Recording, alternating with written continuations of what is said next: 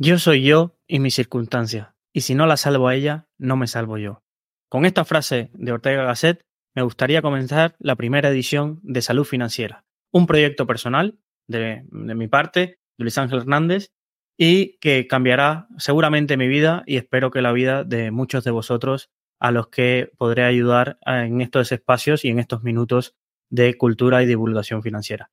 Bienvenidos al programa 1, El origen del todo, de Salud Financiera. Para los que os preguntéis, ¿qué es salud financiera? Salud financiera es un proyecto personal que surge de una idea que llevaba hace tiempo eh, rondando en la mente acerca de realmente qué es lo que me mueve y qué es lo que me mueve muchas veces e, es, ayudar a las personas. Ayudar a las personas, eh, las finanzas suelen ser muy complicadas o muy complejas porque no se enseñan en los colegios, no se enseña en la universidad. Yo estudié A de Derecho y no recuerdo eh, haber dado exactamente muchas cosas acerca de finanzas, de bolsa, y de mercado financiero, sino eran asignaturas muy teóricas, llenas de fórmulas que había que memorizar, pero del día a día, de lo que yo me he encontrado en, mi vida laboral, eh, había muy poca, muy poca explicación. Y una de las ideas que, llevaba tiempo en mente eh, era eh, lanzar una comunidad o en base a este podcast o a este directo, los que nos escuchen en directo de este podcast, que se graba de lunes a viernes, generalmente sobre las 6 de la tarde, eh, y es un programa donde quisiera compartir todo lo que he aprendido durante estos siete años que, trabajé en Rankia. Estuve siete años al frente del foro de bolsa de Rankia, que es el foro, la web de, Hispana, de, Hispanoamérica con mejores, eh, sobre todo para aprender de finanzas, la, más conocida. Y estuve siete años eh, al frente del foro de bolsa y escribí más de mil artículos, impartí un curso de fondos eh, para casi 2.000 personas, pero realmente lo que más me llevo son casi las más de 10.000 preguntas que respondía en el día a día de, estos siete años. Y entonces, eh, una de las cosas por la que surge salud financiera es eso, cómo trasladamos al día a día, una vez que ya no formo parte de, ese proyecto, eh, cómo trasladamos ese día a día a, ayudar a las personas. Entonces, se me ocurrió la idea de, de lanzar salud financiera, es una palabra que que se entiende bastante bien, una frase que se entiende bastante bien cuál es el objetivo.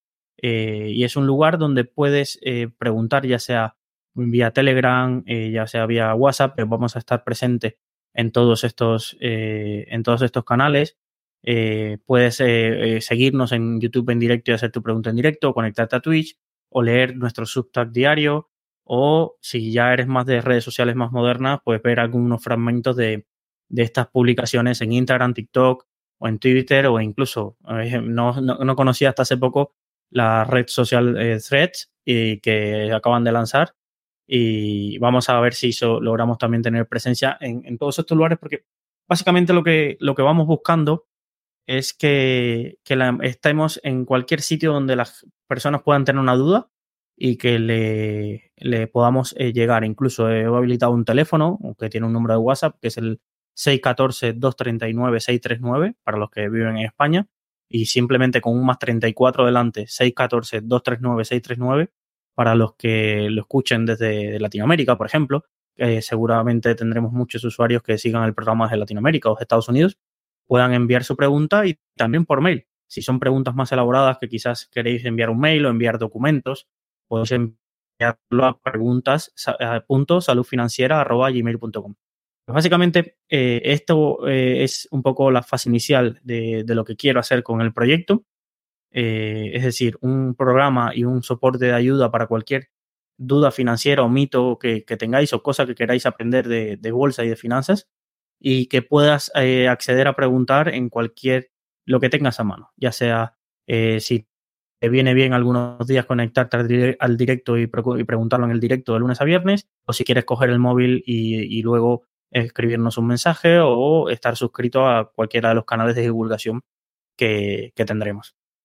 Básicamente, para los que no me conozcáis, eh, que seréis la mayoría, yo diría que el 99% de las personas que, lleguéis a este podcast eh, no, no, sabe quién soy, soy Luis Ángel Hernández. Nací en Cuba, en una ciudad que se llama Cienfuegos, a la cual le tengo mucho cariño. Eh, pero desde hace 12 años vivo en, en, España, donde estudié, estudié de Derecho en la Universidad de, Valencia y luego eh, hice algún programa eh, de posgrado en mercados financieros Y ahí, mientras hacía eso, ese programa, me incorporé a Rankia. Primeramente fui un becario, entré en 2017 eh, siendo un becario del departamento de bolsa. Y ahí casi que aprendí, junto con mis compañeros, casi todo lo que, lo que sé de bolsa, porque era mi día a día, era entrar, leer el foro de bolsa, informarme sobre un tema y, lograr explicarlo de una manera sencilla a, cualquiera que, de, los usuarios en ese entonces. Eh, en 2019 eh, obtuve la certificación FIA, que es una certificación muy centrada en derivados financieros que emite eh, bolsas y mercados españoles. Fueron casi seis meses de, preparación para ese certificado, que es bastante complejo, sobre todo si no te lo preparas haciendo el máster propio que hace la certificación en, en que organiza en Madrid.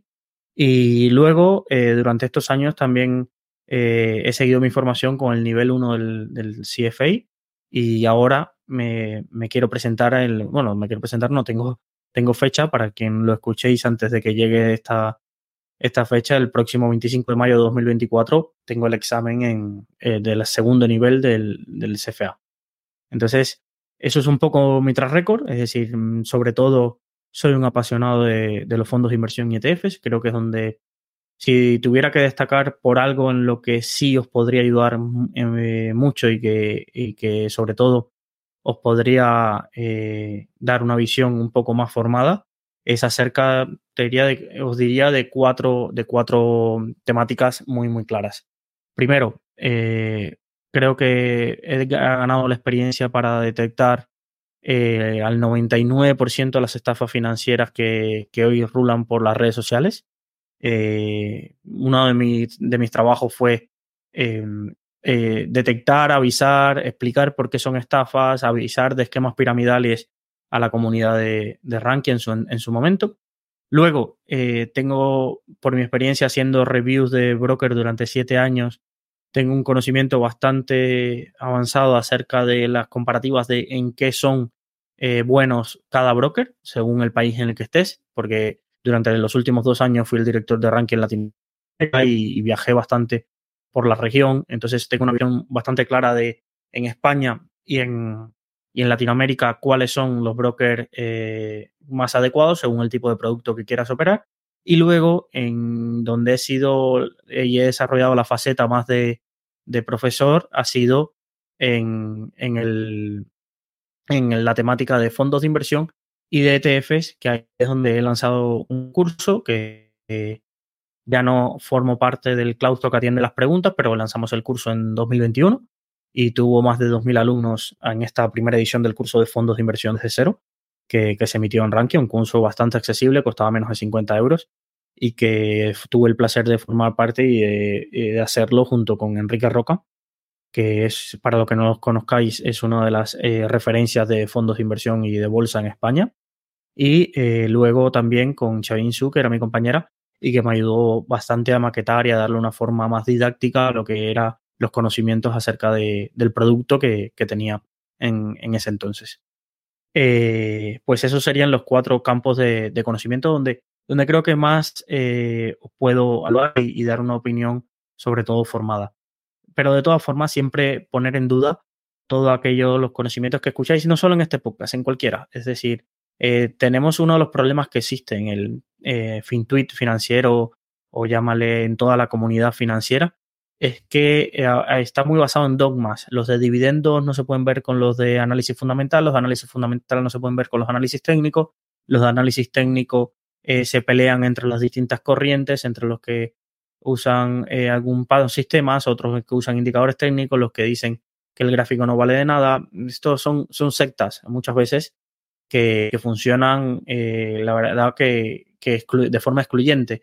Y una de las cosas que, que aprendí en, mi etapa anterior es que he conocido a gente, muchísima gente que, que no, que, que gana dinero, vamos a decirlo de una manera, que gana dinero con muchos, con sistemas muy variopintos, desde gente que hace análisis fundamental, desde gente que sigue estrategias momentum, desde gente que, que hace muchísimas cosas eh, de ese estilo.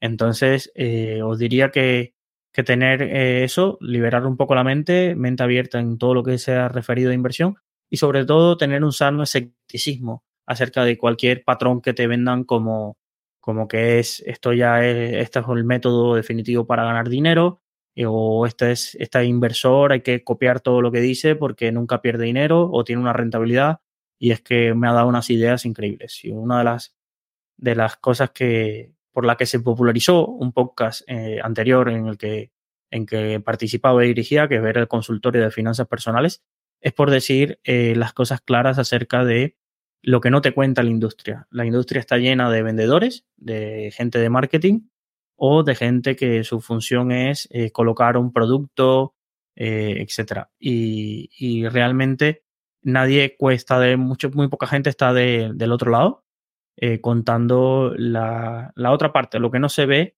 de lo que hay detrás de, de este negocio y de los conflictos de intereses que muchas veces hay eh, tanto en la banca como en las gestoras de fondos de inversión, como en los determinados brokers y los productos que, ofrecen.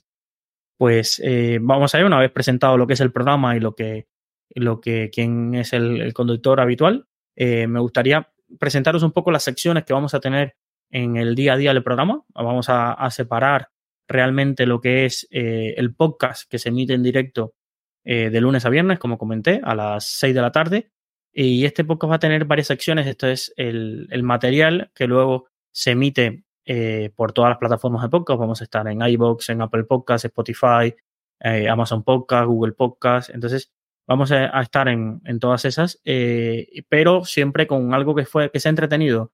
Esto es el podcast que me gustaría quizás escuchar a mí.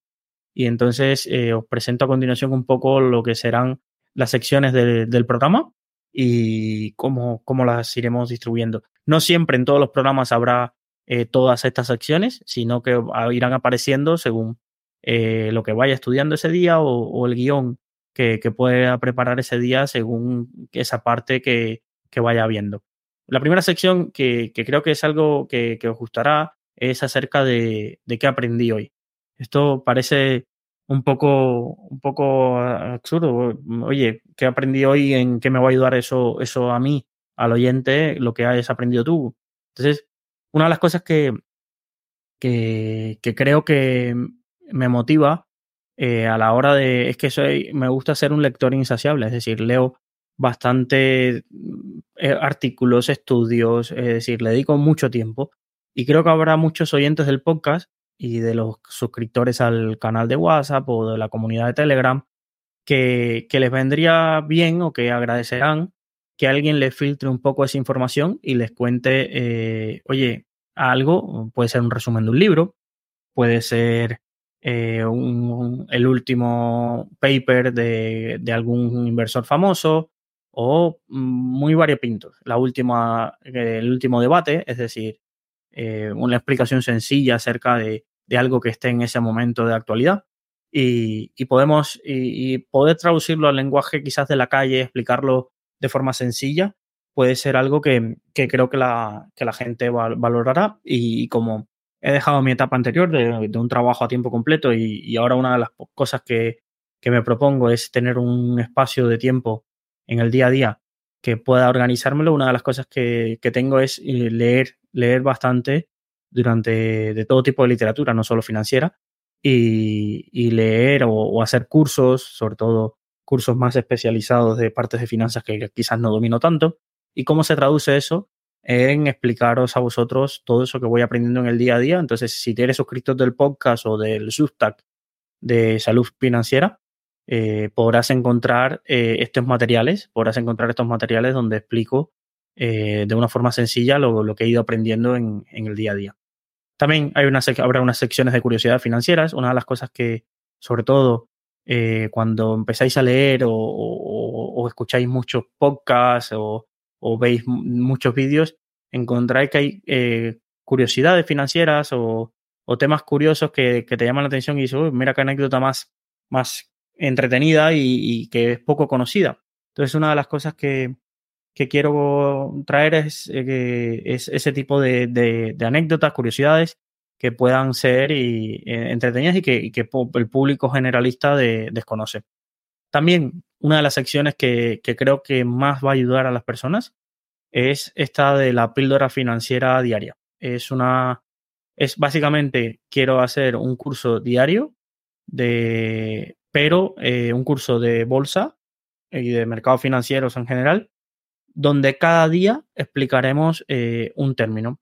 Pensar eh, como si el árbol del conocimiento de las finanzas, que es un, árbol que parte desde un punto y de ahí salen las ramas donde de lo más general a lo más específico, ¿cómo voy a intentar explicaroslo en el día a día?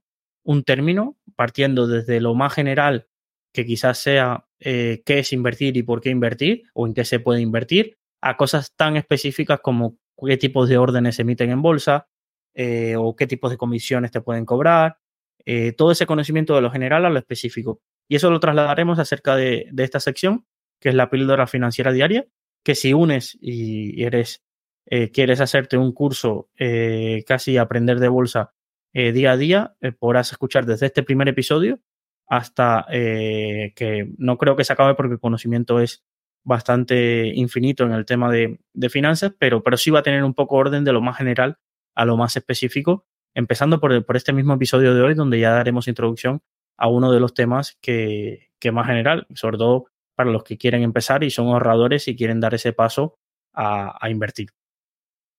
Luego tenemos una sección que será alerta estafa a la vista, donde básicamente vamos a, en el día a día a explicar cuáles eh, tipos de estafa que nos vamos encontrando, tipos de, alertas que, vamos viendo, porque una de las peores cosas que viví siendo eh, eh, moderador del, foro de Rankia era la cantidad de mensajes de personas estafadas que vi en el día a día.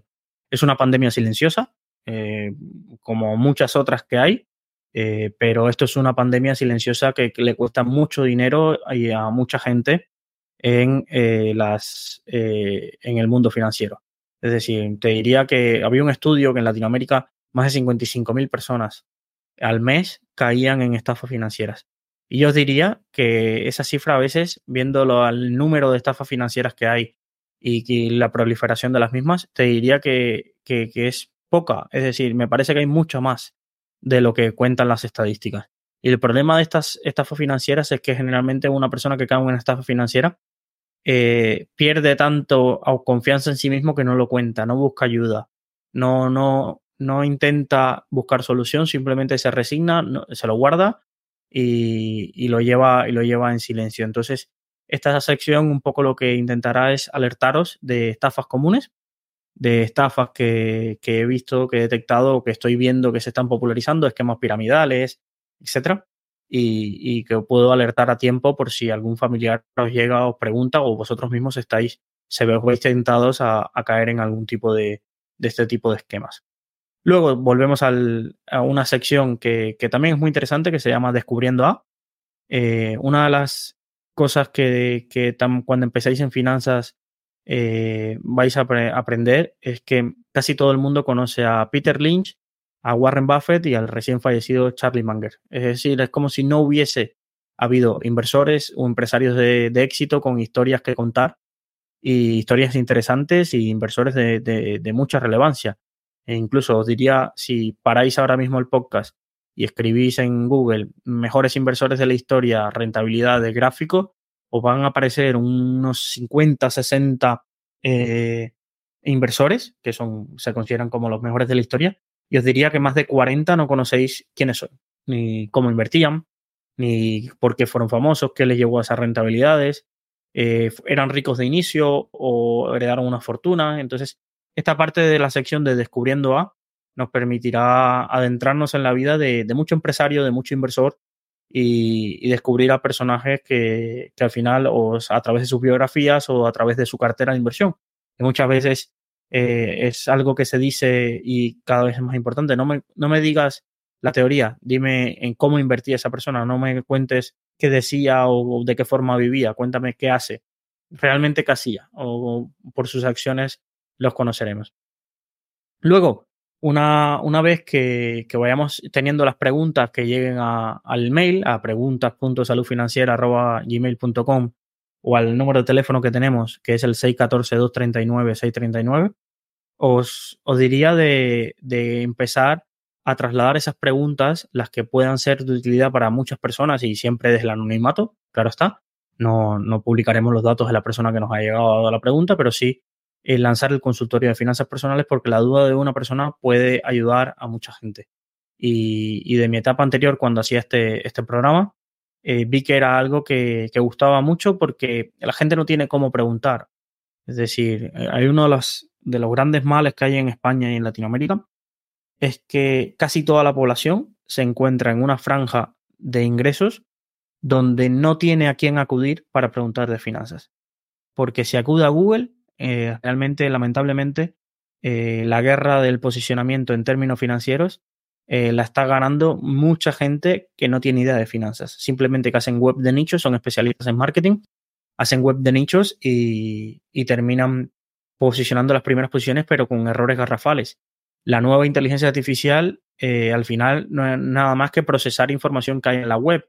Y muchas veces las respuestas que da en temas financieros, que ChatGPT, para los que no los conozcáis, es la, quizás la, la herramienta de más conocida, no es la única, pero es la más conocida, pero comete errores garrafales en finanzas. Irá aprendiendo, imagino, cuando eh, sepa depurar las fuentes, pero muchas de las webs eh, financieras de más prestigio tienen capado para que ChatGPT no entre y lea sus fuentes. Entonces, ¿qué terminará, qué termina siendo? Yendo a fuentes que quizás no son tan fidelignas y con respuestas a veces que es increíble pensar que algo que, es capaz de hacer tantas cosas, luego en, en, finanzas se quede tan, tan corto, tan corto y en muchos casos, como tiene propias limitaciones por los modelos que para evitar que se considere una asesoría financiera, no, no emite un criterio, no te da una respuesta concluyente en muchas de, la, de las situaciones que tú, le, que tú le puedas plantear. ¿vale? Entonces el consultorio de finanzas personales es quizás la sección más conocida y quizás la, la que más aparecerá en todos los programas porque estará basada en vuestras preguntas y las preguntas que, que hagáis llegar de la, de la audiencia. Pero la, la, sección que más, que más sin duda me hace ilusión y que creo que puede ser algo revulsivo en el mundo de, de este, del podcasting o de las emisiones en directo en finanzas en español es esta sección de eh, que quiero popularizar acerca de las finanzas de tu vecino. Y, y me dirás, las finanzas de tu vecino, ¿esto qué es? Eh, realmente surgió la idea, eh, hace poco estaba en Netflix haciendo zapping y, me, di con este típico reality eh, de Netflix que te lo pones de fin de semana para, bueno, para no pensar y, estar ahí un rato en el sofá, sofá y manta y reality de Netflix. Y, y di con uno de un programa de, de un autor que, que, popularizó un podcast basado en la idea de que la gente le, le preguntara, le mandara su situación financiera y le, y le preguntara cómo mejorar, cómo mejorar la misma, eh, en qué estaba fallando, cómo salir eh, de, de, de, determinadas situaciones. Y han sacado seis capítulos, creo que hay en, en Netflix. Eh, en Netflix lo han titulado en español Cómo amasar una fortuna, eh, en inglés lo podéis encontrar como How to Get Rich y tiene su propia web, tiene su libro. La verdad que es un gurú, pero más allá de las respuestas que da, que me parecen en muchos casos muy acertadas, tiene una guerra abierta contra el asesoramiento financiero de, baja calidad, o tiene una guerra abierta contra las altas comisiones, o tiene una guerra abierta contra el problema que tienen en, en, en, Estados Unidos con las tarjetas de crédito y los intereses que se acumulan y las deudas estudiantiles y todo el problema financiero que genera eh, en ese sentido. Y, y yo creo que en, en, habla hispana no hay, no hay nada así. Es verdad que, que está el podcast de Valio, donde llevan a personas y le hacen, como se llama, nudismo financiero, es el término popularizado. Pero realmente no hay un análisis profundo, es más una pregunta, es como, es más, sin, sin demeritar lo que hacen, son uno de los 200 podcasts más escuchados de, de, de España. Y yo lo escucho, lo escucho cada vez que saca un, un episodio. Lo que hacen es más eh, la curiosidad, es decir, atacar la curiosidad de traer a personas que ganen mucho dinero o que hayan pasado por una situación y a partir de ahí sacar un, una moraleja o que la gente se siente identificada o motivada. No, no sé cuál, realmente es, es esa parte del objetivo.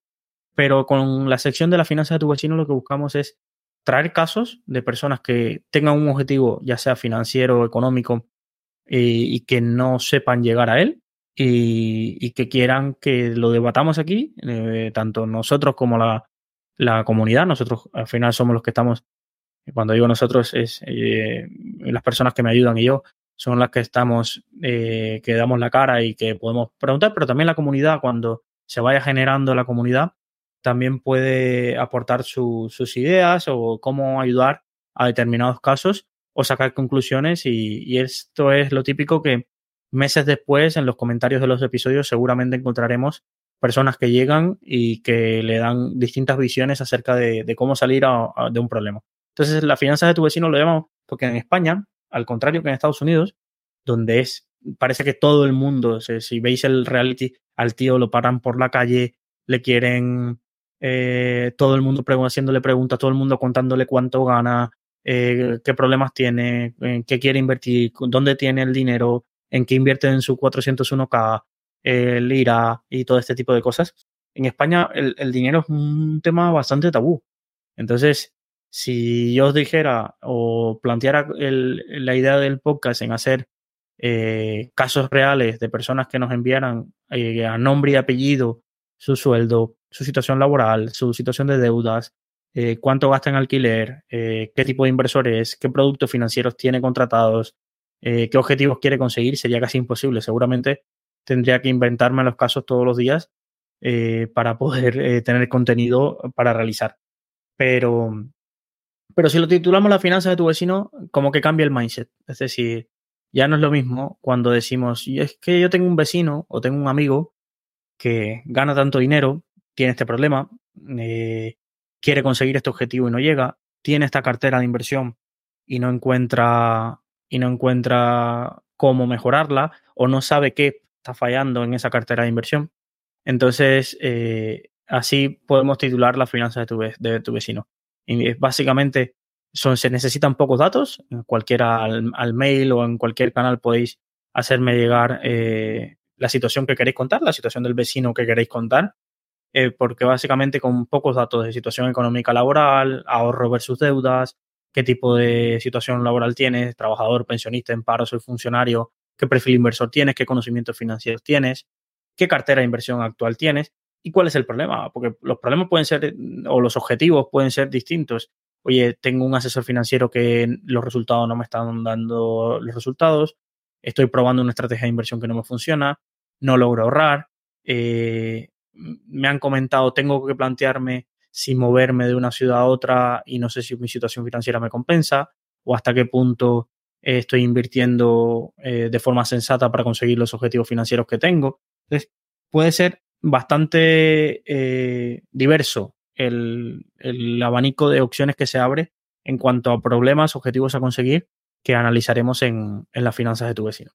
Y luego la tertulia. La tertulia básicamente es eh, para aquellos que, premien el directo y que estén en YouTube y en Twitch. Una vez eh, terminadas las secciones y la programación de cada capítulo diario, sí que me gustaría pues quedarme en directo y, compartir y hablar con, los eh, que estén en directo, las dudas que tengan y, de una forma más extendida y que, que podamos eh, aprovechar esas, las facilidades del directo para interactuar con la comunidad y las preguntas que tengan cada día o, quizás algo de, actualidad si, si, si, fuera tan importante e impactante esa parte. ¿Por qué? Porque es importante tener claro que, esta emisión en directo, la primera parte es la que, la que sacaremos en, en las emisoras de podcast, que será atemporal. Eh, y luego la parte de tertulia es donde ya se puede atender a las preguntas que haya en el directo o que, que, puedan tener una explicación un poco más extendida o que podamos debatir o que las personas incluso si quieren pueden entrar, conectarse y poner, pues, poner su caso y, en ese sentido es, es dos, son dos mundos paralelos. Eh, una de las cosas que, que tenía en mente siempre era acerca de un, poco el manifiesto de qué es salud financiera y, y sobre todo muchas veces vamos por la vía negativa. ¿Qué no es o qué no va a ser o qué no me gustaría que fuera salud financiera y, me gustaría que en este primer episodio pues quedara claro y poder volver a ver y, alguna vez revisar cuando lancé este programa eh, qué, no querría que fuese. Y, hice una, lista acerca de salud financiera no va a ser un programa de actualidad. La actualidad básicamente la considero muchas veces ruido. Es, importante saberla. Mm, ¿Estoy al día en la actualidad? Sí. Es Es decir, no es un tema de dejadez, de que quiero vivir en mi mundo y no quiero estar en la actualidad, pero eh, por mi experiencia lo que me dice es que la actualidad lo único que hace es empeorar la toma de decisiones financieras a largo plazo de, los usuarios, de los inversores. Entonces, no es un tema de actualidad porque estaríamos hablando hoy si la bolsa baja, sube, mañana intentaríamos ser el periodista que tiene que todos los días cerrar la crónica de un periódico y ponerle una justificación a por qué se ha movido, por qué no se ha movido la bolsa y, realmente no, ni soy periodista ni quiero jugar en, a ese juego de, de, tener que todos los días dar una explicación o, o ser un analista y no te sé la diferencia de tener que todos los días explicar por qué pasa algo, qué va a pasar o, o un adivino. Tampoco Salud Financiera va a ser un programa de entrevistas. Creo que hay suficientes podcasts de muchísima calidad donde eh, en, podéis encontrar entrevistas a los mejores inversores del país o de la región. Eh, sin más, por ejemplo, en Rankia tenéis Una Vida Invirtiendo, eh, pues tenéis cada vez más podcasts. Eh, José Elías acaba de sacar uno de Búscate, Búscate la Vida y hay varios, es casi te diría que el 90 y tantos por ciento de todos los podcasts de inversión son entrevistas. Y al final lo que para traer a personas que, que seguramente ya han explicado su visión y demás, pues prefiero dar voz a vosotros y a vuestras preguntas, que es el objetivo de salud financiera. Salud financiera no viene para, o no lo creo, para darle bombo al sistema de inversión de alguien, sino para aprender con vuestras preguntas, que fue lo que he hecho durante siete años.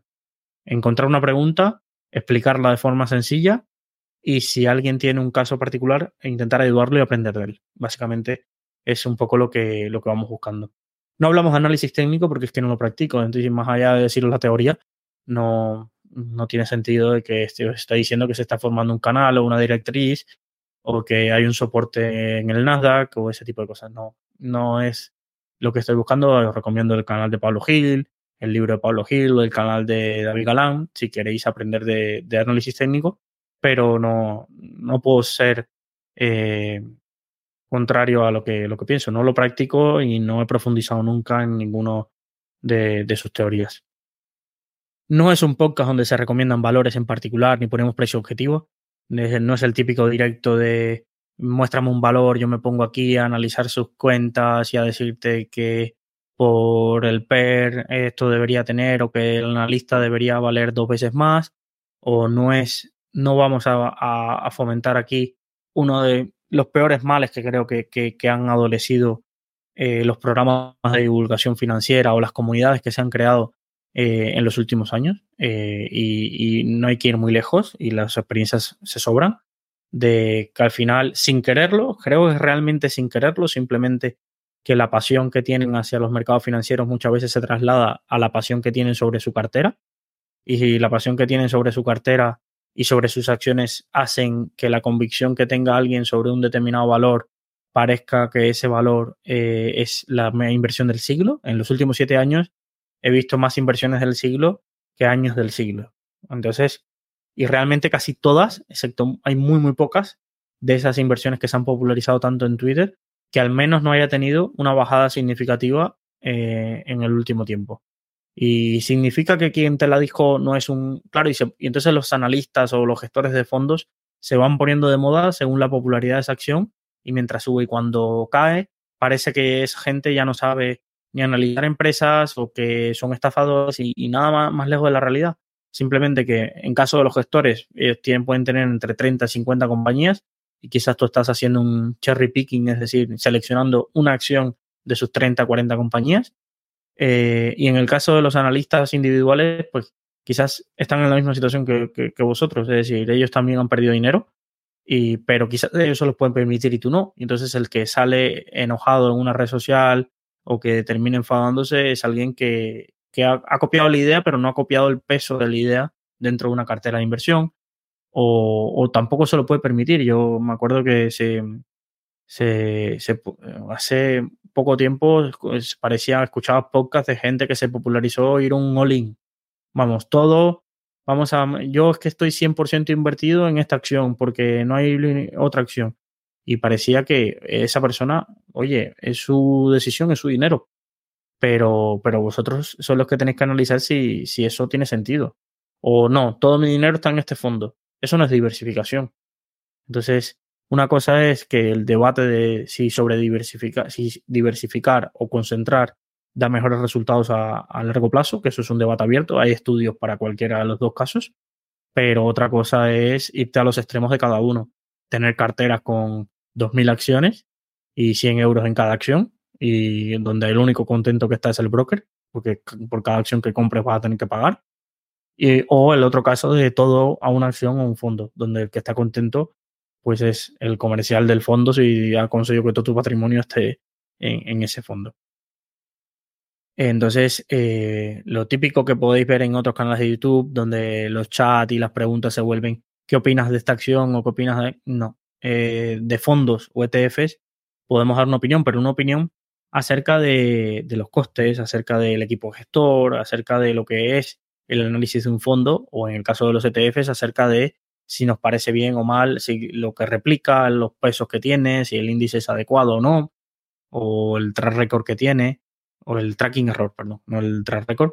Pero más allá de eso, no creo que, que podamos, eh, ni debamos, ni debamos porque no somos una EAF, no eh, vamos a recomendar una cartera modelo y demás, entonces no ofrecemos asesoramiento financiero ni valores en particular. Ayudamos con finanzas personales, pero no deja de ser la opinión de una persona que lleva siete años en mercados. No, más allá de eso, eh, si yo tuviera la acción que van a ser la ganadora o los fondos, ya lo tuviera para mí, ¿sabes? Y no tendría que estar por ahí divulgándolo. Pero ni soy eh, un pésimo inversor ni el mejor inversor que conozco. Entonces, no, no me fiaría y muchas veces cuando invierto eh, paso miedo de si me habré equivocado. Entonces, imagínate el miedo que pasaría si os tengo que recomendar, y es mi dinero, que al final eh, en ese sentido me preocupa menos, porque si lo pierdo es mío.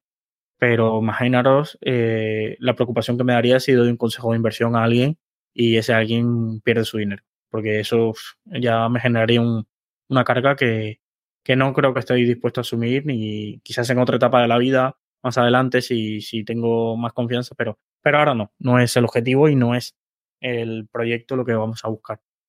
No hablamos de marketing multinivel, pirámides y de 10.000 formas de hacerte rico. Si estás acostumbrado al típico canal de YouTube que te cuenta que he probado con 200 euros este bot de criptomonedas y mira lo que ha pasado. No, no, no, no vamos a hacer eso y no, no creo que lo, que lo popularicemos porque detrás de todos esos vídeos que, que se han popularizado, eh, realmente lo que hay muchas veces es eh, negocios afiliados negocios afiliados de, de, oye, yo lo pruebo, sí, 200 euros he puesto y toda la comunidad de, de, ese youtuber o ese divulgador termina yendo, abriéndose cuenta y luego si sale mal yo digo, oye, es que yo también perdí, ya, pero tú perdiste los 200 euros que pusiste, pero no los afiliados eh, que te pagó esa entidad los, habrá, los habrás cobrado el dinero por ellos.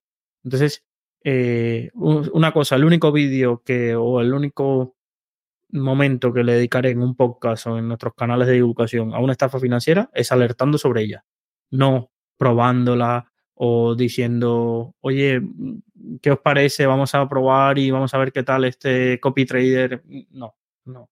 Entonces, en ese sentido, no vamos a hacer eso. Y la pregunta, vamos a la parte positiva. Entonces, ¿qué sí es salud financiera y qué, qué, qué va, en qué va a consistir eh, este podcast? Pues me gustaría que fuera un destructor de mitos financieros. Hay muchísimos mitos financieros. Ay, es que no puedo tener dos trabajos porque me va a crujir Hacienda. Es que me interesa que mi jefe no me pague más de 60 mil euros porque voy a ganar menos. Es que eh, la bolsa es eh, un casino. Es que todos los fondos de inversión eh, son malos. O está lleno, este crowdlending es lo mejor del mundo y no tiene riesgos. Hay muchísimos mitos acerca de finanzas que me gustaría destruir. Es un, quiero que sea un espacio libre de presiones, donde contar la cara de la industria financiera. Eh, no hay que llevar mucho tiempo en la industria para darte cuenta de que eh, determinados periódicos nunca van a hablar de determinadas mal de empresas, determinados podcasts mm, siempre van a llevar a los mismos, eh, siempre van a llevar los mismos invitados y hablar de los mismos productos financieros, porque son quienes les pagan, lamentablemente. Es un negocio que que vive de quien les paga, o en determinadas eh, reviews de productos financieros que se realizan, la parte de las cosas negativas o las partes de las cosas a mejorar se minimizan bastante porque viven de, los clics que la gente haga y las cuentas que se abran en, determinado broker. Entonces, eh, creo que una de las cosas que siempre defendí en mi etapa anterior era de las cosas contarlas como son y no como a la gente o al interesado le gustaría que se contase o que se maquillase. Entonces hay una cara B de la industria financiera que nadie cuenta y que creo que aquí podéis aprender mucho, sobre todo con una reflexión acerca de dónde están los incentivos. Si uno busca siempre en cualquier cosa en la vida, pero sobre todo en, en finanzas, dónde están los incentivos de quien te está incitando algo, de quien te está escribiendo, de dónde están los incentivos, sabrás si te puedes fiar o no de cómo gana dinero. La pregunta es, vale, ¿y esta persona cómo gana dinero? Y, si no lo encuentras, mm, tienes que preocuparte. Si no está claro y explícitamente y no entiendes qué tiene que hacer esa persona para ganar dinero, pues deberías darle una reflexión hasta que lo encuentres, porque si no, generalmente hay gato encerrado. Me gustaría que fuera salud financiera también un curso diario donde aprender finanzas desde cero, que toda persona dijera, oye, me conecto 20 minutos y aprendo algo al día de finanzas.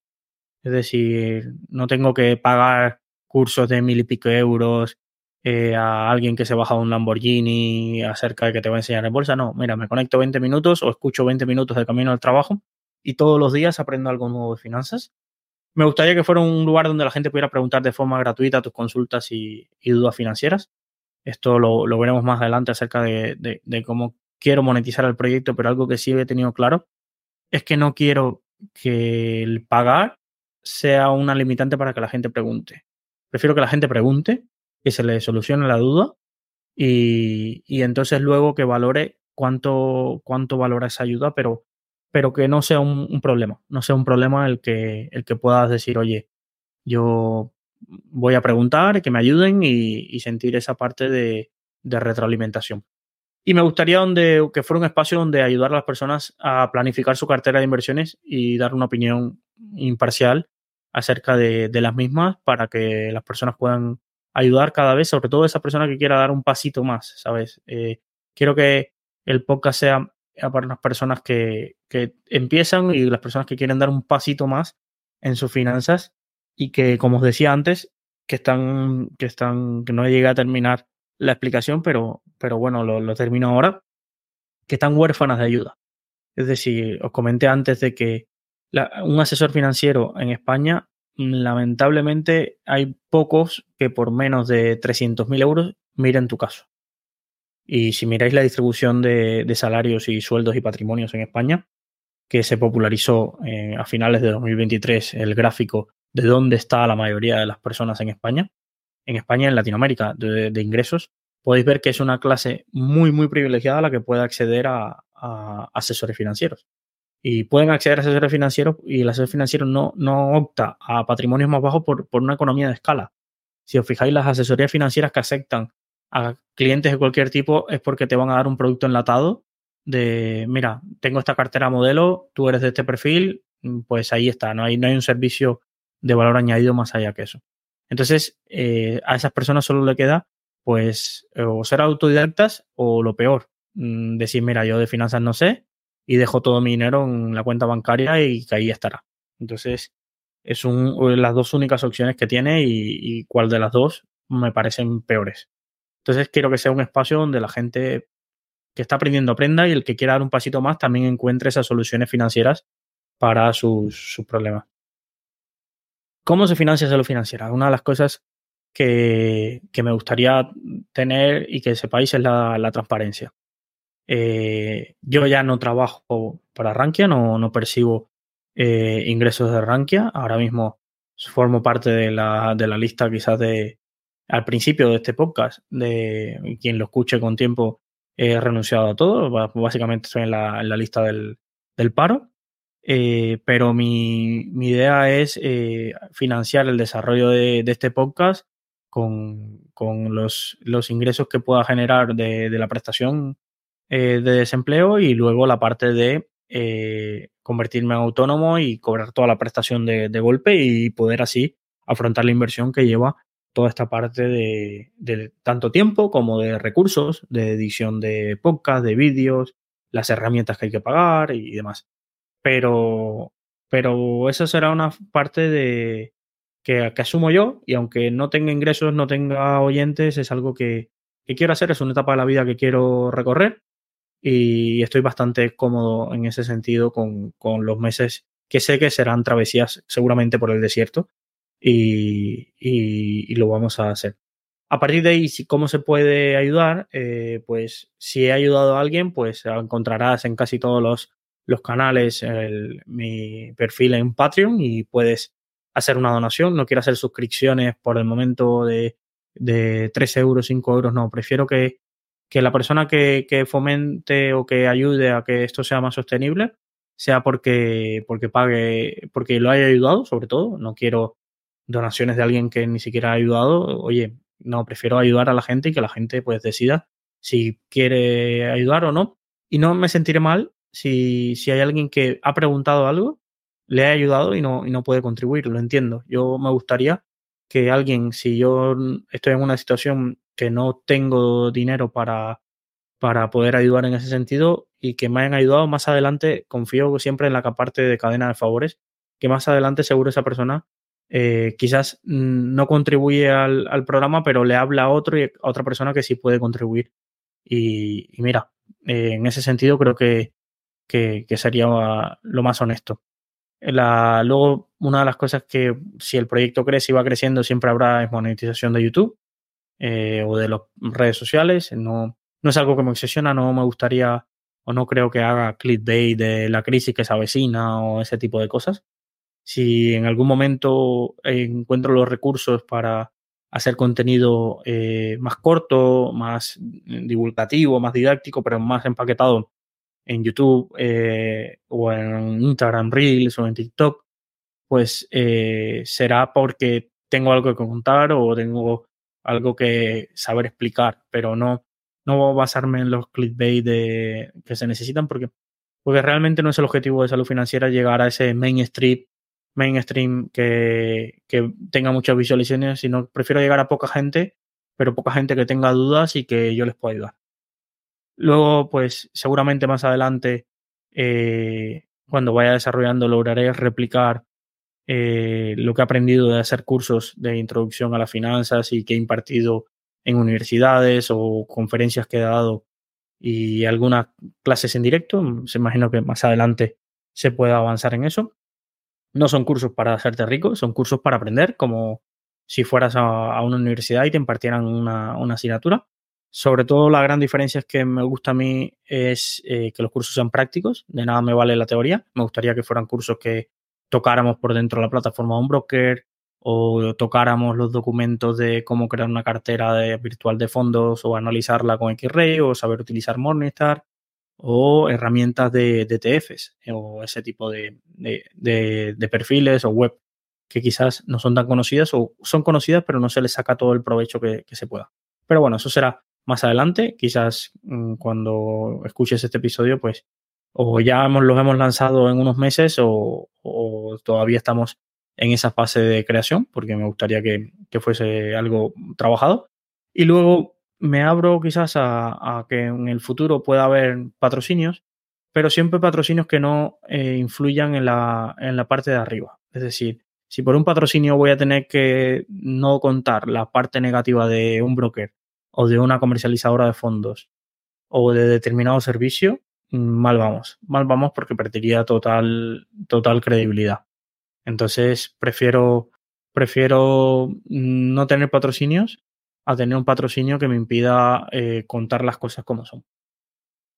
Y nada, pues creo que esto es bastante un, una review de lo que será y me gustaría escuchar quizás este episodio eh, pasado el tiempo acerca de, de, cuáles son los principios de este proyecto. Y sin más, vamos un poco a lo, a lo que os dije, a las primeras secciones que, que tengo preparadas para hoy. Y un poco comenzamos con la sección de, de qué aprendí hoy.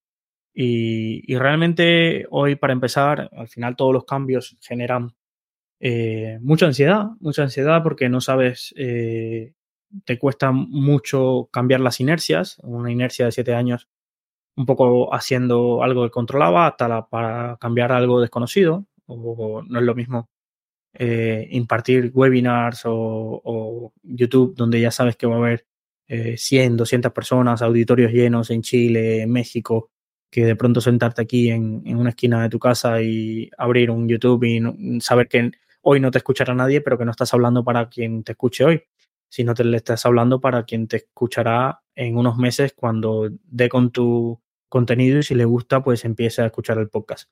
Entonces, hay un libro que había leído hace algún tiempo, es el, no es un libro súper escondido y que os voy a, descubrir, pero, pero es el, porque es el más vendido, casi creo que el otro día leí que era el más vendido de, España, por ejemplo. Y es El hombre en busca del sentido. Y es un buen libro para, estos, para momentos donde a veces necesitas relativizar cosas. Es decir, y sacar fuerzas y decir, oye, todos los cambios siempre son a mejor y si no lo son, al menos un cambio. Entonces, de, de donde venías y, y, no sabrás nunca a dónde te lleva, pero hay caminos que hay que explorar. Y la verdad es un libro muy cortito, mm, incluso me lo leí en un día. No, uno de los objetivos de este año es eh, leer bastante. Me he creado una biblioteca de, de, casi más de 300 libros, pero, pero no es mi objetivo. No todos los libros eh, me los leeré en un día ni, ni, ni nada por el estilo pero este sí porque es uno de los libros que te atrapa, que empiezas a leer y, te engancha y, y, quieres seguir hasta que termines. Entonces, eh, y la verdad que es un buen chute, un buen chute de relativizar y decir, eh, tengo salud, tengo conocimientos, dinero, pues eh, tengo el que necesito y si no, pues sé cómo encontrarlo. Y pues lo único que me queda es tirar para adelante. Entonces, eh, para que no los conozcáis, este libro lo escribe un sobreviviente de, de, Auschwitz y de varios de, bueno, estuvo en Dachau también, estuvo en varios campos de, de concentración eh, y venía de ser, muy siendo muy jovencito, uno de los psiquiatras de más prestigio porque entra a un campo de concentración con 24 años y, y venía ya de ser uno, un psiquiatra muy reconocido en las universidades que debatía con Freud, con Adler, acerca de sus teorías y, de pronto su vida se ve truncada por, por el inicio de la guerra, por mm, ser eh, de una religión en un lugar equivocado en el momento equivocado y por no querer huir. Es decir, le dio el frente, él podía haber huido, pero no, no quiso huir y, y termina en un campo de concentración donde eh, todo lo que podía haber sido lo que él pensaba de su vida cambia cambia y, pierde, lo pierde todo, pero lo que no pierde es la capacidad de, encontrar sentido a la vida y de ahí funda una corriente de, pensamiento en la psiquiatría que es la logoterapia, que no deja de ser eh, la búsqueda del, del, sentido de la vida, la búsqueda de qué mueve a la gente o qué, de, qué hace que, que uno se levante cada día y encuentre y, y la verdad que la primera parte del libro es sus vivencias, en, lo dividiría en dos partes, sus vivencias en, en los campos de concentración. Y la segunda parte es donde desarrolla toda, es una parte quizás más densa, pero súper interesante acerca de, de, su experiencia clínica con pacientes y con determinados problemas y cómo les ayuda a encontrar el, el sentido de la vida. Entonces, no, no conocía acerca de, que, de esta rama de la psiquiatría. Realmente era un, un campo que, más allá de conocer los eh, famosos eh, de, de, la historia como Freud, Adler y demás, conocía muy poco.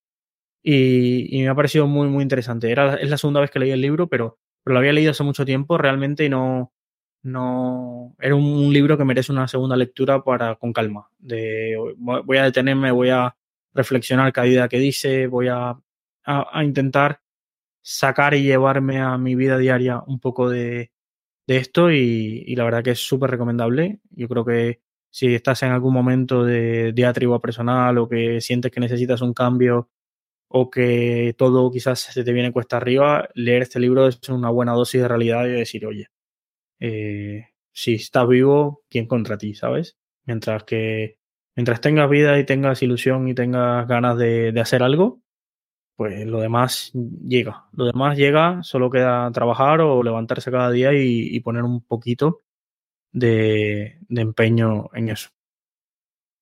Eso es un poco lo que, lo que he estado aprendiendo hoy. Hoy todo el día me levanté y, estuve en, envuelto en la lectura de este libro y, y diría que, que no es nada financiero, no es nada que, de lo que pueda sacar, me apunté como unas cuantas frases que, que os iré comentando que me gusta poner una frase siempre al inicio de cada episodio y al final, porque siempre las frases son cosas que te, te remueven y nunca sabes quién escuchando esa frase se va, va, a tener esa reflexión.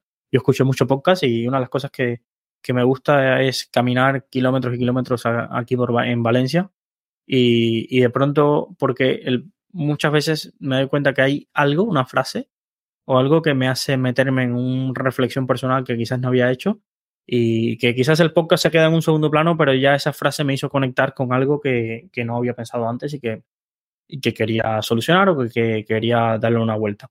Entonces, en ese sentido, eh, es, esto es lo que aprendí hoy. Vamos a la siguiente sección acerca de la alerta, una estafa a la vista. Y quería comentaros que, que si no lo sabéis, eh, la CNMV, eh, el regulador español, todos los lunes envía una alerta. Yo estoy suscrito, eh, pues sus perfiles de LinkedIn lo publican en la web, pero una alerta con las estafas financieras que las personas le han denunciado en la última semana. Y, realmente son eh, muy interesantes eh, a mí desde un punto de vista más pedagógico porque veo un poco los avisos y que y, sobre todo porque muchas veces es eh, la gente llega a la CNMV, gente que ha sido afectada, ¿sabes? Y entonces son estafas que, que están en pleno apogeo y que dos o tres meses después es donde suelen saltar los escándalos. Y lamentablemente, eh, más allá de esta alerta, el regulador español no tiene mecanismos efectivos que puedan hacer luchar para que más allá de esa alerta eh, tenga algún impacto. Siempre eh, he destacado que, que, una de las grandes deudas pendientes que tiene el regulador y sobre todo el legislador, entiendo que es quien crea, es darle facultades o sancionatorias o ejecutivas a la CNMV en cuanto a este tipo de alertas, sobre todo de estafas financieras internacionales, porque las nacionales es fácil porque la CNMV le avisa a la policía, la policía se presenta ahí, cierran o hay una multa y la gente deja de operar, pero las internacionales, que son la mayoría, que son desde otros países con un ordenador y una web falsa o un call center en, cualquier país, son las más complicadas de, de, de solucionar.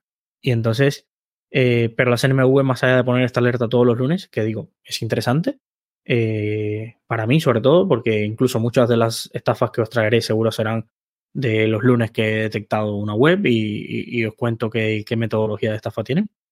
Pero más allá de eso, no tiene mucho impacto. E incluso peor aún, eh, la CNMV no tiene, eh, yo te diría que no tiene contratado un SEO de, de posicionamiento en buscadores de su web dentro de su plantilla y te diría que sería casi el funcionario que, que mejor más utilidad debería tener en ese regulador, porque el regulador llega y alerta sobre muchísimas entidades al mes, pero no se posiciona en Google esa alerta y la gente lo que encuentra es o la publicidad de, de esas webs o reseñas falsas. Entonces, eh, es una de las cosas que, que, yo creo que el regulador debería mejorar mucho. También eh, comentaros que hay otros reguladores europeos que sí tienen potestades mucho más avanzadas y, por ejemplo, siempre comento que el regulador italiano, el, la CONSOC, eh, puede hablar con, con, los proveedores de Internet del país y bloquear el acceso a las páginas web. Aquí entraríamos seguramente con, en diatribas con los liberales de que prohibir lo que se debería es educar financieramente para que la gente no caiga en estas estafas, pero, pero es una realidad súper efectivo. Si mañana se bloquearan las URLs de todas las estafas que la CNMV o Google se le puede avisar y eliminar, eh, la verdad que, que, nos iría muchísimo mejor. Pues con el dato del día, quedaros los lunes la CNMV eh, hace una alerta, sale en LinkedIn, sale en Twitter, así que podéis consultar cuáles son las estafas financieras si os interesa eh, o si alguna entidad os promete algo, ir a la CNMV y comprobar que no esté en ese listado de todos los lunes que lleva varios años publicando eh, el regulador español. Pasamos a la sección de la píldora financiera diaria y, aquí, como os dije, va a ser un curso que vamos a ir de lo más general a lo más específico. Entonces, eh, la primera pregunta que os tenéis que hacer y que cualquier curso de bolsa eh, y de introducción a los mercados financieros debería haceros plantear es eh, ¿por qué ahorrar? ¿Por qué ahorrar? No. ¿Por qué invertir? Vamos a, ir un pasito más allá. La mayoría de vosotros, si estáis en una situación financiera adecuada, lográis ahorrar.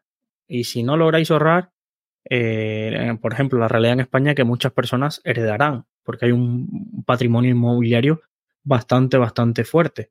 Eh, y pronto se encontrarán con una casa que pueden utilizar para alquilar o para vender y, de pronto se encuentran con unos ahorros. Vamos a pensar de que hay un gran porcentaje de la población que tiene unos ahorros, pero hay un porcentaje muy ínfimo que invierte. Entonces, eh, aquí hay dos, dos, dos posibles explicaciones. O quizás se den las dos, o quizás una, o quizás me esté equivocando yo. Pero bueno, eh, una de las explicaciones podría ser eh, porque no saben invertir. Es decir, claro, si nos enseña, eh, yo sé ahorrar, aprendo a ahorrar porque es sencillo, es decir, es gastar menos de lo que ingreso y acumularlo, pero si no me enseñan nunca invertir, le creo un tabú. Uy, ¿qué es eso de invertir? ¿Cómo se invierte? en qué puedo invertir, mm, cómo se hace, qué tengo que hacer, me creo un tutorial en YouTube, eh, no sé qué. Entonces, y lo segundo que, creo que, puede pasar es la gente, primero, lo que comentaba, primero no sabe y segundo, eh, no entiende la necesidad de por qué.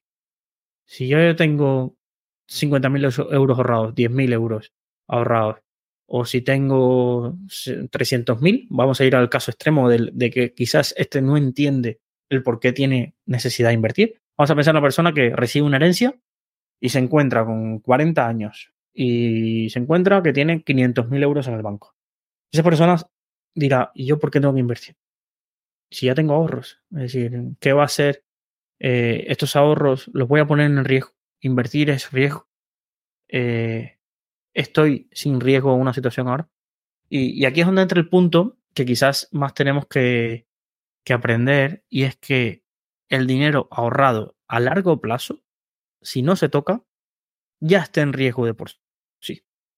Ya está en riesgo de por sí. De por sí. Y es la principal causa que nos obligue a, sí, ahorrar está muy bien, pero el ahorro se genera porque hay unos ingresos superiores a unos gastos. Y la realidad de la vida financiera de las personas, o del 90% de las personas, es que los ingresos eh, en la vida laboral van en una curva ascendiente, pero luego se quedan en una casi una recta paralela en el momento de la pensión. Es decir, y los gastos generalmente acompañan a esa curva de ingresos, pero luego puede que en determinadas edades los gastos sigan esa curva progresiva de, y se sitúen por encima de los ingresos que ya se quedan estables en, cuanto a la, jubilación. Entonces, tenemos que tener un capital que nos permita afrontar esa dificultad de la curva, esa dificultad de la curva y ese desbalance entre ingresos y gastos. Y es que además, más allá de, vale, yo es que aunque me haya jubilado, los ingresos y los gastos los tengo controlados, la realidad es que existe algo que se llama inflación y que lo explican poco, lo explican poco y mal en, la prensa generalista. Parece, mm, te lanzan mensajes de, no, es que se ha reducido la inflación, cuando simplemente ha crecido a menor ritmo. Eh, o, no, el objetivo del Banco Central eh, Europeo es tener un 2% de inflación anual. Vale, ¿y eso qué significa? Es decir, le damos palmas al banquero central europeo si se llega a un 2% de inflación, ¿estoy yo contento?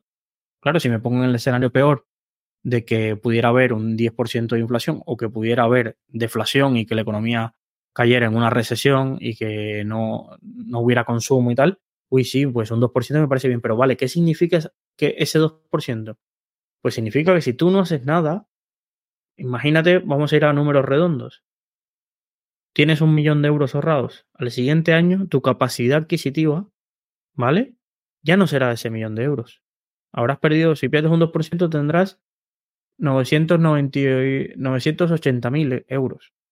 Y el siguiente un poco menos. Y el siguiente un, poco menos. Y el siguiente un poco menos. Es un larón silencioso que puede ser que en 30 años, a pesar de tú llegar a una situación y decir que he hecho mal, si he ahorrado, si tenía suficientemente dinero, ¿por qué no me da para vivir. Esto en, ahora en muchas economías, en muchos países lo está, lo está viendo. Gente que quizás se sentía clase media y que iba holgado con sueldos de 30.000, 35.000, 40.000, 45.000, se creían, eh, se veían holgados. Es decir, gente que, que, oye, tenía un piso y de pronto todo ha subido. Y de pronto se pregunta, ¿y, yo qué he hecho mal? ¿Yo porque ahora no me llega el dinero a fin de mes? ¿En, qué se me ha ido? Eh, ¿dónde, ¿Dónde está? Y simplemente es que si la inflación crece muy por encima de lo que crece tu capacidad adquisitiva, pues eh, la verdad que vas a tener una disminución de tu, de tu renta disponible. Vas a tener una disminución de tu renta disponible importante. Y claro, la solución es que tu sueldo subiera por encima. Pero claro, ¿cuántos, cuántos casos conocéis que sus sueldos han subido a una tasa superior, eso, a, al 2% en el mejor de los casos, pero en determinadas economías ahora al 5% o en economías latinoamericanas. ¿Cuántos sueldos conocéis que, cre que crecen más de un 10% al año de forma continua? Entonces, la realidad no es esa, la realidad es que no, no tenemos eh, esa parte de esa parte de, de unos ingresos que puedan aumentar y eso es por lo que es necesario en la inversión. Es muy necesario invertir para complementar esos ingresos y para tener fuentes alternativas que hagan crecer ese patrimonio. Porque si no, nos come la inflación. Incluso con determinadas inflaciones, en países muy inflacionarios, aún invirtiendo, no eres capaz de superar la pérdida de poder adquisitivo que genera la inflación. No eres capaz. Pero al menos sueles paliar un poco eh, el impacto de, ese, fenómeno. Entonces, eh, es fundamental que os quedéis que hay que dar el paso a ahorrar e invertir, porque si no, a pesar de que lo hayamos hecho extraordinariamente bien ahorrando, o a pesar de que nuestros padres lo hayan hecho bien y nos hayan dado una herencia, realmente el paso del tiempo puede erosionar muchísimo, muchísimo nuestra capacidad de ahorro. Entonces, una de las cosas que veremos y aprenderemos es, vale, una vez que entendida la necesidad de que hay que invertir, ¿vale? Vamos a intentar solucionar la otra ecuación por la que yo creo que la gente no invierte, que es porque no sabe. Porque no sabe. Y es una palabra que le genera eh, frustración, porque no sabe, tiene miedo y no es un miedo a la oscuridad, es un miedo al dinero. El dinero genera, pues, como pues, uno de los peores miedos que puedes tener, porque sin dinero realmente, ni viviendo debajo una, en una cueva, se, se, vive casi sin necesidad de dinero. Entonces, es un miedo paralizante y es un miedo de que o hay alguien de confianza que te explica y tú lo entiendes y, la gente lo asocia a las matemáticas y es que las matemáticas son súper difíciles, imagínate la bolsa y que es esto hay gente que se empeña en hacerlo parecer extraordinariamente difícil, cuando tiene su complejidad, pero no es extraordinariamente difícil, no es física nuclear, no es eh, matemáticas puras, eh, no es programación, es simplemente entender que hay una economía y que tu dinero va a ir a una parte de la economía y que si tú esperas que el mundo va bien, entonces a las empresas en general le irá bien y si a las empresas le irá bien, generalmente si no hay una irracionalidad tan marcada en el mercado, pues a ti te irá bien y tu patrimonio crecerá porque esas empresas crecerán y el mundo crecerá. Y que las crisis que ahuyentan a tantos inversores son temporales, siempre lo han sido, no sabemos si siempre lo serán porque nadie tiene una bolita de cristal, pero en el caso de que incluso que fueran crisis súper extendidas y súper de impacto, tu dinero donde mejor estaría sería ahí. O en productos de bajo riesgo, pero incluso productos de bajo riesgo no dejan de ser inversiones. El ahorro en una cuenta corriente generalmente tiene eh, poco riesgo, pero poco riesgo de caídas, pero caídas que puedas eh, sentirlo, pero no te prevé del riesgo de que todos los, todos los años pierdas dinero con la inflación o incluso en algunos países todos los meses. Ya nos cuento a cómo está la inflación en Argentina, que creo que querían que fuera reducirla un 30% mensual en diciembre de 2023. Imaginaros ese ritmo de inflación, el daño que puede hacer al ahorro en moneda local que tengas en ese sentido. Entonces, hasta aquí la, la píldora financiera de, del día, que es la primera, la que vamos a, a, a debatir, de si no entiendes el por qué inviertes, al primer traspié vas a, a, salirte fuera y vas a dejar tu dinero en una cuenta corriente y era lo que intentaba explicaros hoy. Y vamos a la sección de las finanzas de tu vecino, que tenemos un caso bastante interesante porque es, un caso de alguien que lo ha hecho bien, pero un, ligero error o ligeros errores o contingencias que suele tener le está alejando de su, de su objetivo financiero. Pues vamos allá con, esta sección. La sección nos llega a un caso de una persona de 32 años que está casado, sin hijos y conocimientos financieros altos. Y, se nota en, los productos que tiene contratados, que, me ha hecho llegar y demás. Tiene unos ingresos brutos anuales eh, de 45.000 euros, que en España eso se traduce en 32.000 disponibles, es decir, en sueldo neto 32.000 euros. Esto es importante. Hay mucha gente que escucha hablar de sueldo bruto. Yo gano 60.000, yo gano 18.000, yo gano 25.000. Mm, Pero vale, no me digas cuánto ganas. Eso en disponible, en, sueldo neto, lo que te llega a la transferencia de tu empresa, ¿cuánto es? Porque a partir de ahí podemos, porque los gastos no son en bruto y en neto, los gastos son en neto todos. Es decir, ahí en los gastos igual al bruto y el neto. Es decir, tú no tienes un alquiler bruto y un alquiler neto, entonces los gastos son en neto y es importante para saber lo que te quede. Pues en España unos ingresos de 45.000 euros anuales, habrá que ver retenciones según las características personales de cada uno, pero vamos a contar con que le quedan 32.000 euros disponibles, que es un poquito más que 2.500 euros al mes para entendernos en 12 pagas, ¿vale? 2.550, 2.570 euros en 12 pagas. Tiene cero deudas, aquí muy bien. Eh, la verdad que una de las cosas que, que más me impresionó del reality americano este de la salud financiera de la gente era que todos tenían unas deudas increíbles, de tanto de estudios como de, de tarjetas de crédito. Tiene un alquiler de 550 euros, que en España está muy bien y como nos comenta está casado, así que compartirá estos gastos. Y nos comentaba que, que él destina para gastos de la casa, alimentación, eh, luz, agua, un ingreso de, de un gasto de eh, 1.000 euros mensuales. Es decir, vamos a pensar en una persona que recibe una nómina de 2.500 y luego que los gastos de casa, alquiler y todos los in, indispensables tiene unos gastos de, de 1.000 euros al mes, ¿vale? Entonces, de renta disponible nos quedan unos 1.500 que multiplicado por 12 meses serán unos 18.000 euros. Esta persona tiene una capacidad, capacidad mm, neta de ahorro de 18.000 tiene una cuenta de inversión en Renta 4, que es una entidad eh, local española, bueno, en Chile, en Perú y en Colombia también está, de 15.000 euros con fondos de gestión activa. Y nos plantea que esa cartera no, no ha aumentado porque no logra ahorrar y que le gustaría generar un excedente de alrededor de 5.000, 7.000 euros al año eh, para hacer crecer esa cartera. Y luego, pues entiendo que en fondos de gestión activa esperará que su cartera le genere más de un 7%, eh, entre un 7 y un 10%, eh, por ciento, porque si no, para eso que se indexe, que más o menos es la rentabilidad que están dando los, los productos indexados. Pero eh, él espera eso y, y, y, el problema es que se encuentra que lleva tres años que su cuenta en renta 4 sigue estancada y quiere ver dónde está la fuga de, dinero porque no, no, no lo entiende una de las cosas que, que, nos ha hecho llegar es el, informe de, su, banco, un poco agrupado. Lo podéis hacer con. Hay herramientas que te permiten agrupar. La de BBVA te permite agrupar los gastos. Fintonic o determinadas APIs también te permiten, te permiten verlo. Y un poco desglosando, encontramos eh, la, la, causa de, del problema. La causa del problema eh, realmente son dos. Es decir, recordar que, este, que esta persona tenía los gastos de casa generalmente pagados. Nos quedan 18.000 euros. ¿Por qué esos 18.000 euros? ¿En qué se están yendo esos 18.000 euros? Y, y, un poco cuando desglosas te das cuenta que de los 18.000 euros hay 5.000 euros aproximadamente que esta persona invierte en vacaciones y viajes, ¿vale? Pero aún así, invirtiendo 5.000 euros en vacaciones y viajes, piensa que esta es, serán compartidos, eh, todavía le quedarían 13.000. Pero bueno, ya ha perdido 5.000 euros por ahí y preguntándole es algo a lo que evidentemente no está dispuesto a renunciar, pero bueno, eh, me parece bien. Es decir, al final, si trabajas también tienes que, disfrutarlo y las vacaciones son súper necesarias. Vale, pero ¿dónde se están yendo los otros? Y, y, la realidad es que tiene una serie de gastos que, que son extraordinarios, pero que cada año eh, se repiten. Y esto es como con las empresas.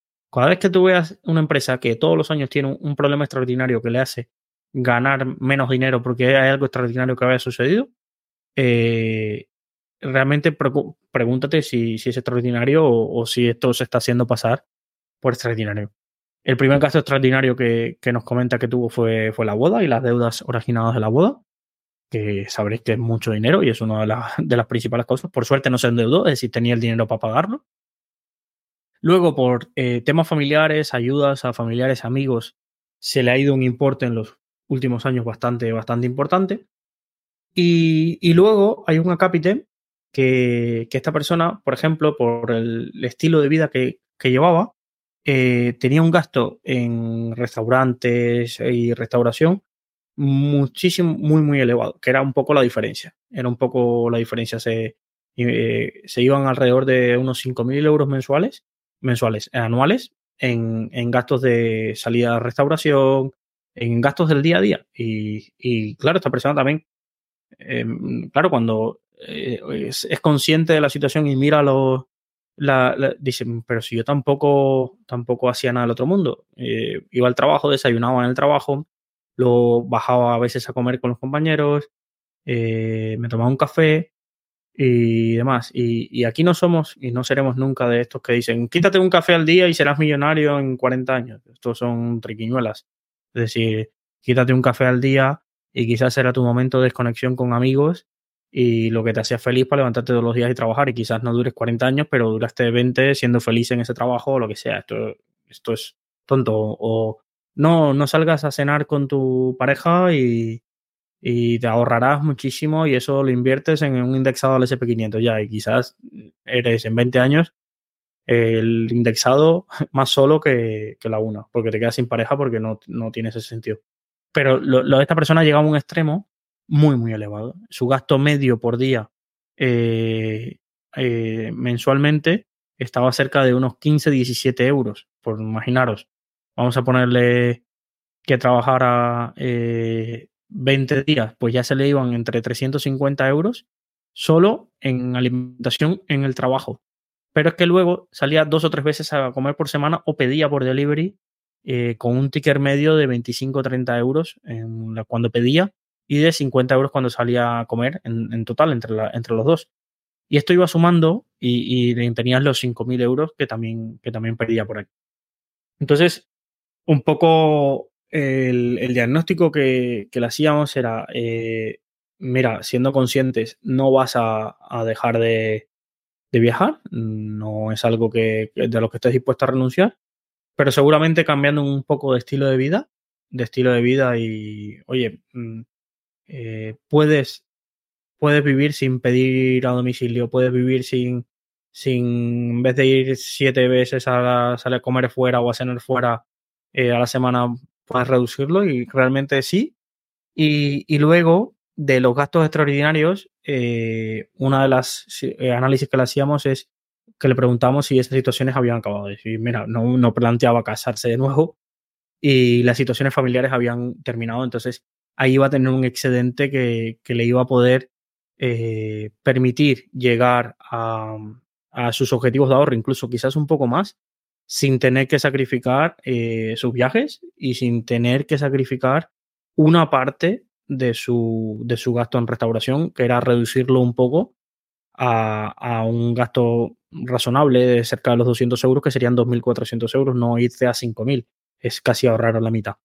Y con eso, eh, y pensando que sus ingresos brutos han ido creciendo alrededor de un 5% anual, eh, lo que pasa es que cuando supere ese 5% anual, cuando supere determinada barrera y evidentemente cuando tenga hijos o ese precio del alquiler suba, porque no, es muy barato, va a tener que hacer frente a esas necesidades, entonces es algo que, tendrá, en lo que tendrá que, trabajar.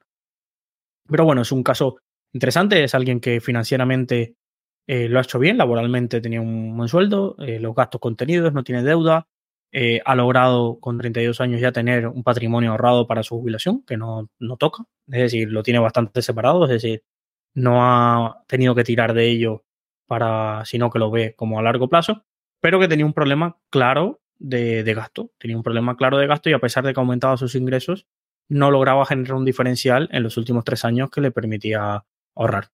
Así que si tú también quieres eh, analizar las finanzas de, de algún caso de tu vecino, de algún amigo o algún conocido, eh, ya sabes, solo tienes que enviarnos la pregunta eh, a preguntas.saludfinanciera.gmail.com o enviarnos un WhatsApp al teléfono 614-239-639. Y nada más, hasta aquí el primer episodio. Espero que el primero de, muchos. Es uno de los objetivos anuales, no rendirnos y, y, ayudar. Tengo, lo escribí hoy, me gustaría ayudar en un año más de 5.000 personas y creo que ya conseguí ayudar a la primera, así que la primera creo que siempre es la más difícil. Y me voy con una frase de Víctor Frank, que una de las que me marqué hoy del libro, que decía, cuando ya no somos capaces de cambiar una situación, tenemos el desafío de cambiarnos a nosotros mismos. Muchas gracias y nos vemos en el siguiente episodio.